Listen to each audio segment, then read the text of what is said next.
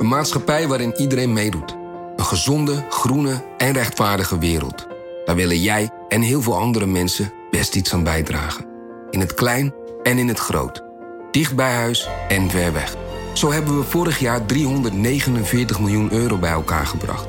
Miljoenen waarmee onze goede doelenpartners de wereld elke dag een beetje beter kunnen maken. Nationale Postcode Loterij. Samen voor een betere wereld.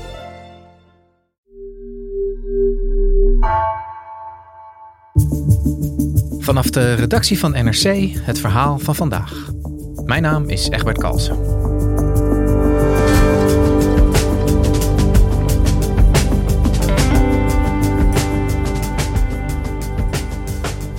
Sinds een maand woeden er hevige protesten in Iran. Wat begon als een reactie op de moord op een 22-jarige vrouw, is inmiddels uitgemond in een roep om de val van het regime. Het is niet voor het eerst dat de bevolking in opstand komt tegen de leiders van het land, vertelt correspondent Melvin Ingleby. Hoe kansrijk is dit verzet nu? En hoe krachtig de repressie?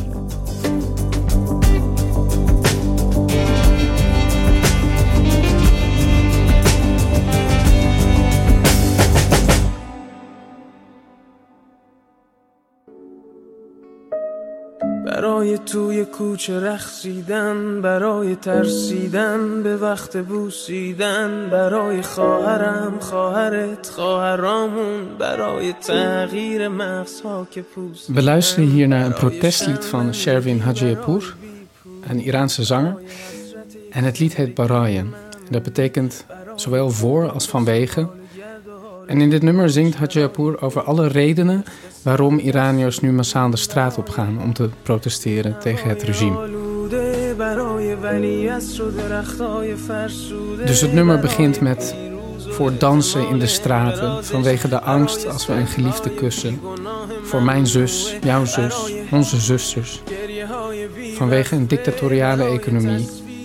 Het is het nummer wat gezongen wordt op scholen en universiteiten. Wat gezongen wordt op demonstraties in de diaspora. Uh, wat mensen afspelen in hun auto. Lekker hard, zodat de andere mensen het horen. Het is dit nummer dat Iraniërs enorme inspiratie geeft om al meer dan een maand in opstand te komen tegen het regime.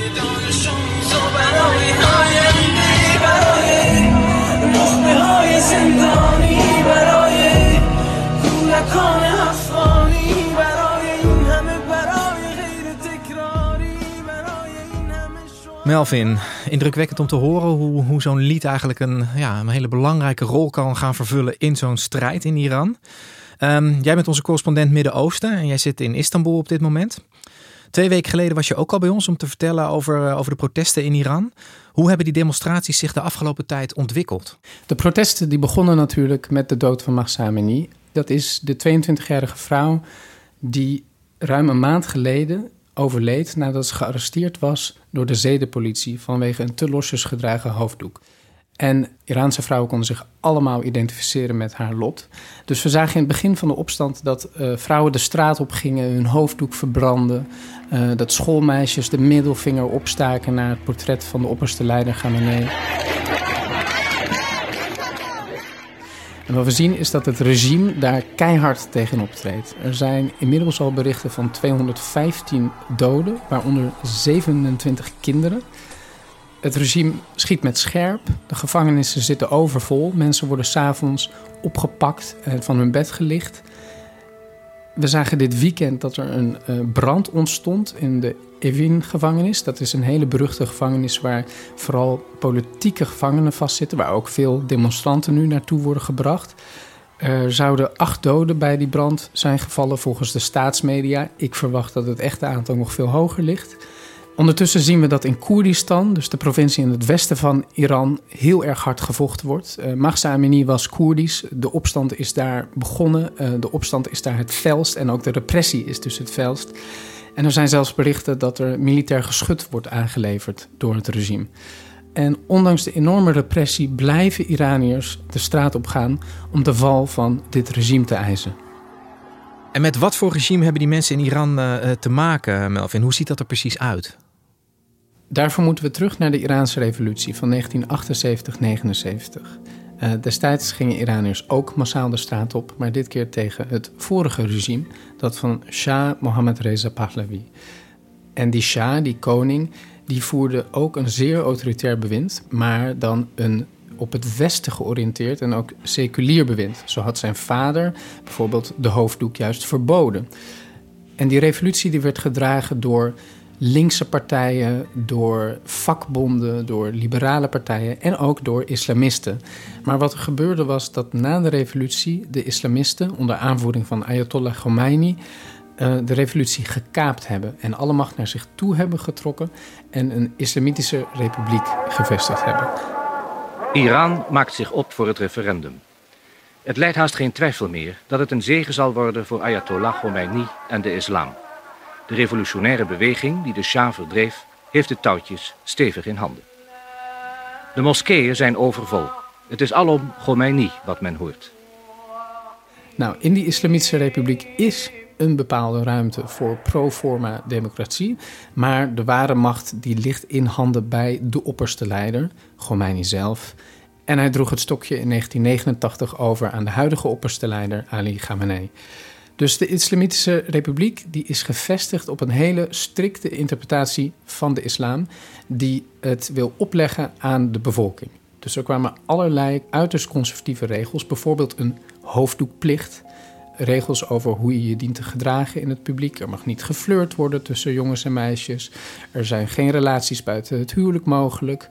En er kwam een moraalpolitie, een zedenpolitie, dus diezelfde zedenpolitie die Mahsa Amini heeft gearresteerd, om al die regels door te voeren. Om in de gaten te houden of iedereen zich aan die regels houdt. Ondertussen is het ook een regime dat politieke oppositie de kop indrukt. Dus er zijn door de afgelopen tientallen jaren heen miljoenen Iraniërs gevlucht. Vandaar ook dat de Iraanse diaspora zo groot is en over de hele wereld verspreid is. En binnen Iran zelf beland je, als je je uitspreekt tegen dit regime, al snel in de gevangenis. Daar wordt uh, gemarteld en er wordt in Iran ook nog steeds de doodstraf gehanteerd. Dus waar Iran in 1979 eigenlijk streed voor een democratie, zijn ze vanuit die dictatuur van toen nu opnieuw terechtgekomen in een onderdrukte samenleving. Hoe, hoe verhoudt de bevolking zich tot dit regime dan? Nou, het regime heeft natuurlijk een achterban van mensen die het steunen. En daarmee heeft het regime eigenlijk een soort sociaal contract waarin het zegt: oké, er komen niet veel politieke vrijheden, maar we gaan jullie wel sociaal-economisch uh, verheffen. Dus je ziet ook dat delen van de bevolking die hebben baat gehad in bepaalde opzichten bij dit regime. Eh, zo is er hè, meer gezondheidszorg of onderwijs gekomen in arme gebieden. En is een deel van de bevolking er ook economisch op vooruit gegaan na de uh, revolutie. Maar een ander deel van de bevolking, en inmiddels een veel groter deel van de bevolking, uh, wil helemaal niks met dit regime te maken hebben. En we zien dat vooral nu in de jongere generatie. Dus dat zijn mensen die ook hè, het vorige regime niet gekend hebben, die niks anders gekend hebben dan de Islamitische Republiek. Maar die zijn opgegroeid in een geglobaliseerde wereld, in een wereld waarin zij meer vrijheden willen. En die zich bovendien heel erg vernederd voelt door dit regime. Want waarom zouden zij zich moeten houden aan deze regels als ze zoveel potentie hebben, als ze zoveel plannen hebben voor de toekomst? En je ziet dat die vernedering van dat deel van de bevolking, van uh, vooral de jongere generatie, dat die nu echt tot uitbarsting komt. Ja, Melvin, uh, Iran heeft de afgelopen decennia, eigenlijk sinds de oprichting van die Islamitische Republiek, wel, wel vaker te maken gehad met uh, protestacties. Waren dat ook acties die zo specifiek vroegen om de val van het regime? Ja, dit is zeker niet de eerste keer dat mensen de straat op gaan tegen het regime. In 2009 eh, bijvoorbeeld was er de zogeheten Groene Beweging. Toen gingen mensen de straat op omdat er was gefraudeerd tijdens de verkiezingen. En die protesten die hielden uh, ruim een half jaar aan.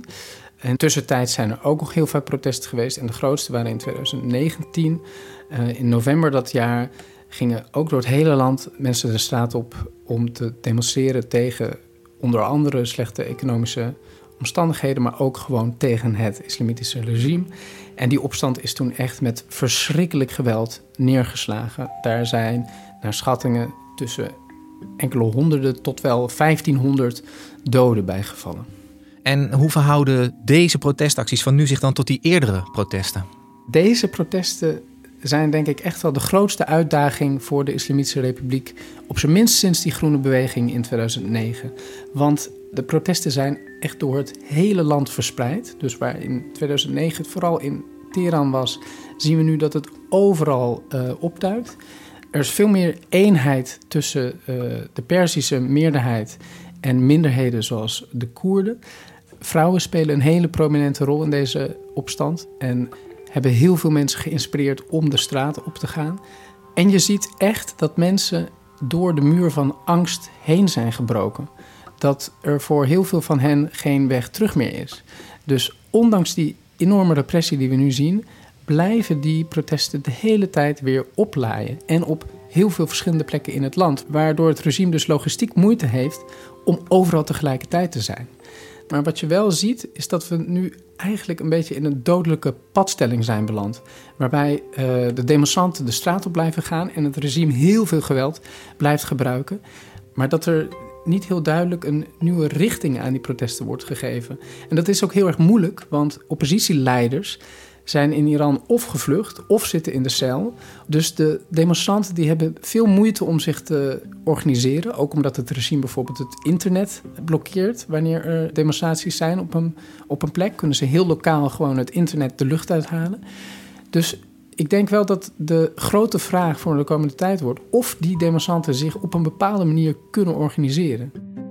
En, en hebben de mensen in Iran daar ideeën over wat daarvoor nodig is? Je ziet dat vanwege het gebrek aan leiders eigenlijk vooral fysieke locaties een soort van iets van structuur aan de protesten geven. Dus universiteiten zijn heel belangrijk dit keer. Veel meer nog dan tijdens eerdere protesten zijn dat de plekken waar studenten samenkomen om zich te organiseren en om dan te gaan demonstreren. Maar de vraag is natuurlijk, kunnen ze ook buiten de campus treden? En ik denk dat in dat opzicht de vakbonden een hele belangrijke rol kunnen spelen. Er waren vorige week berichten van stakingen onder oliewerkers in het zuiden van het land. Protests have now reached Iran's critical energy sector with male oil workers going on strike to support women's rights. They walked off the job, formed a crowd on a nearby road and chanted death to the dictator. Ook in Koerdistan wordt veel gestaakt. Er zijn winkeliers in Teheran die hun winkels dicht doen. En die vakbondbeweging heeft historisch gezien ook een hele belangrijke rol gespeeld, bijvoorbeeld in de Iraanse revolutie van 1978-79. En ze hebben veel meer ervaring met organisatie. Ze hebben meer ervaring met het formuleren van eisen. Uh, we zijn zover echt nog lang niet. Er is nog geen sprake van een grote stakingsgolf. Maar als dat gaat gebeuren, dan denk ik dat enerzijds dat heel veel meer mensen in het protest kan betrekken, omdat staken een stuk minder gevaarlijk is dan in de vuurlinie duiken op straat.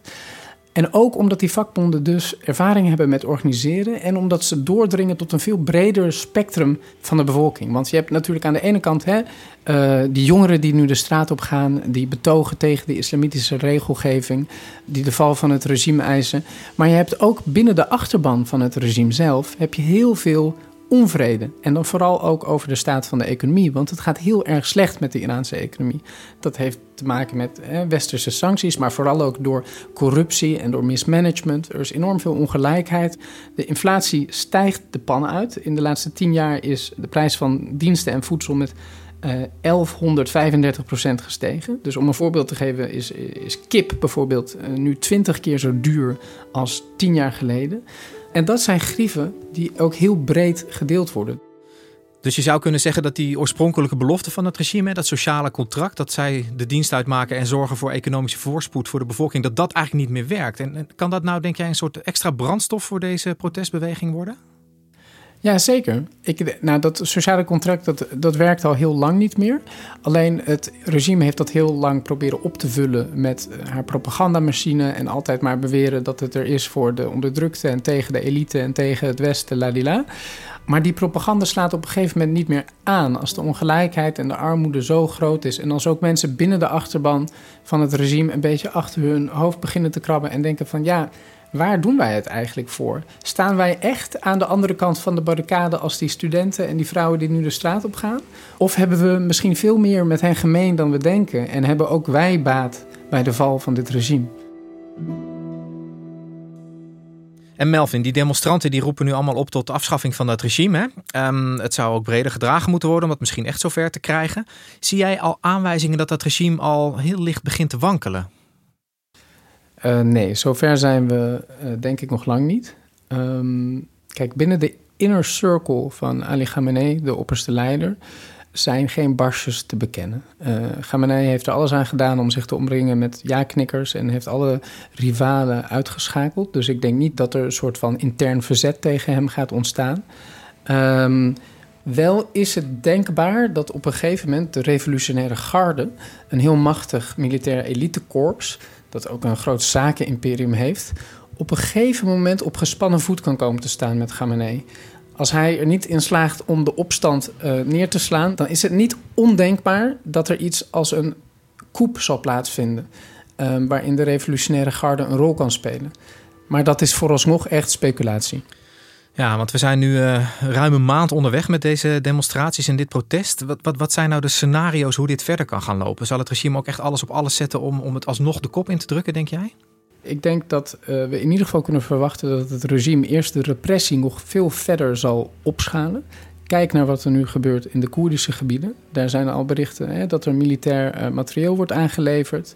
Uh, daar wordt echt hard gevochten tussen het regime en, en de demonstranten. En ik denk dat de kans bestaat dat we op, op termijn niet van enkele honderden, maar misschien wel van enkele duizenden doden gaan kunnen spreken als dit zo doorgaat. Want we zitten nu echt in een, een, een padstelling waarbij de demonstranten alsmaar doorgaan en het regime um, er niet in slaagt om overal tegelijkertijd te zijn. Dus dan maar misschien veel zwaarder geschut gaat gebruiken. Dus dit kan nog heel lang duren. Het is natuurlijk moeilijk om Iran te vergelijken met andere landen in de regio. Maar als je bijvoorbeeld naar Syrië kijkt, dan zie je hoe een opstand ook kan ontaarden in echt een bloedig militair conflict. En ook hoe de oppositie daarin uiteindelijk het onderspit kan delven. Als je kijkt naar Egypte, dan zie je dat het leger gebruik kan maken van een protestbeweging om vervolgens een staatsgreep te plegen en weer de macht naar zich toe te trekken en het regime te herstellen. Maar wat wel vaststaat is dat heel veel Iraniërs die nu de straten opgaan, um, zich echt niet meer laten insnoeren. Ze zien geen weg meer terug en veel van hen zijn bereid om te sterven voor deze opstand. Dus ik denk dat de komende weken, maanden Iraniërs de straat op zullen blijven gaan. Aangevoerd door de slogan waar het protestlied van Hajapur ook mee eindigt. Vrouw, leven, vrijheid.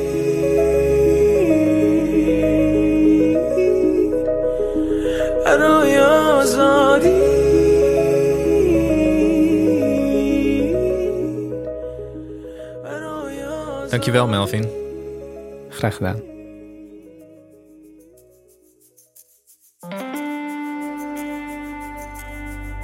Je luisterde naar vandaag, een podcast van NRC. Eén verhaal, elke dag. Deze aflevering werd gemaakt door Mila Marie Bleeksma en Bas van Win. Dit was vandaag, morgen weer.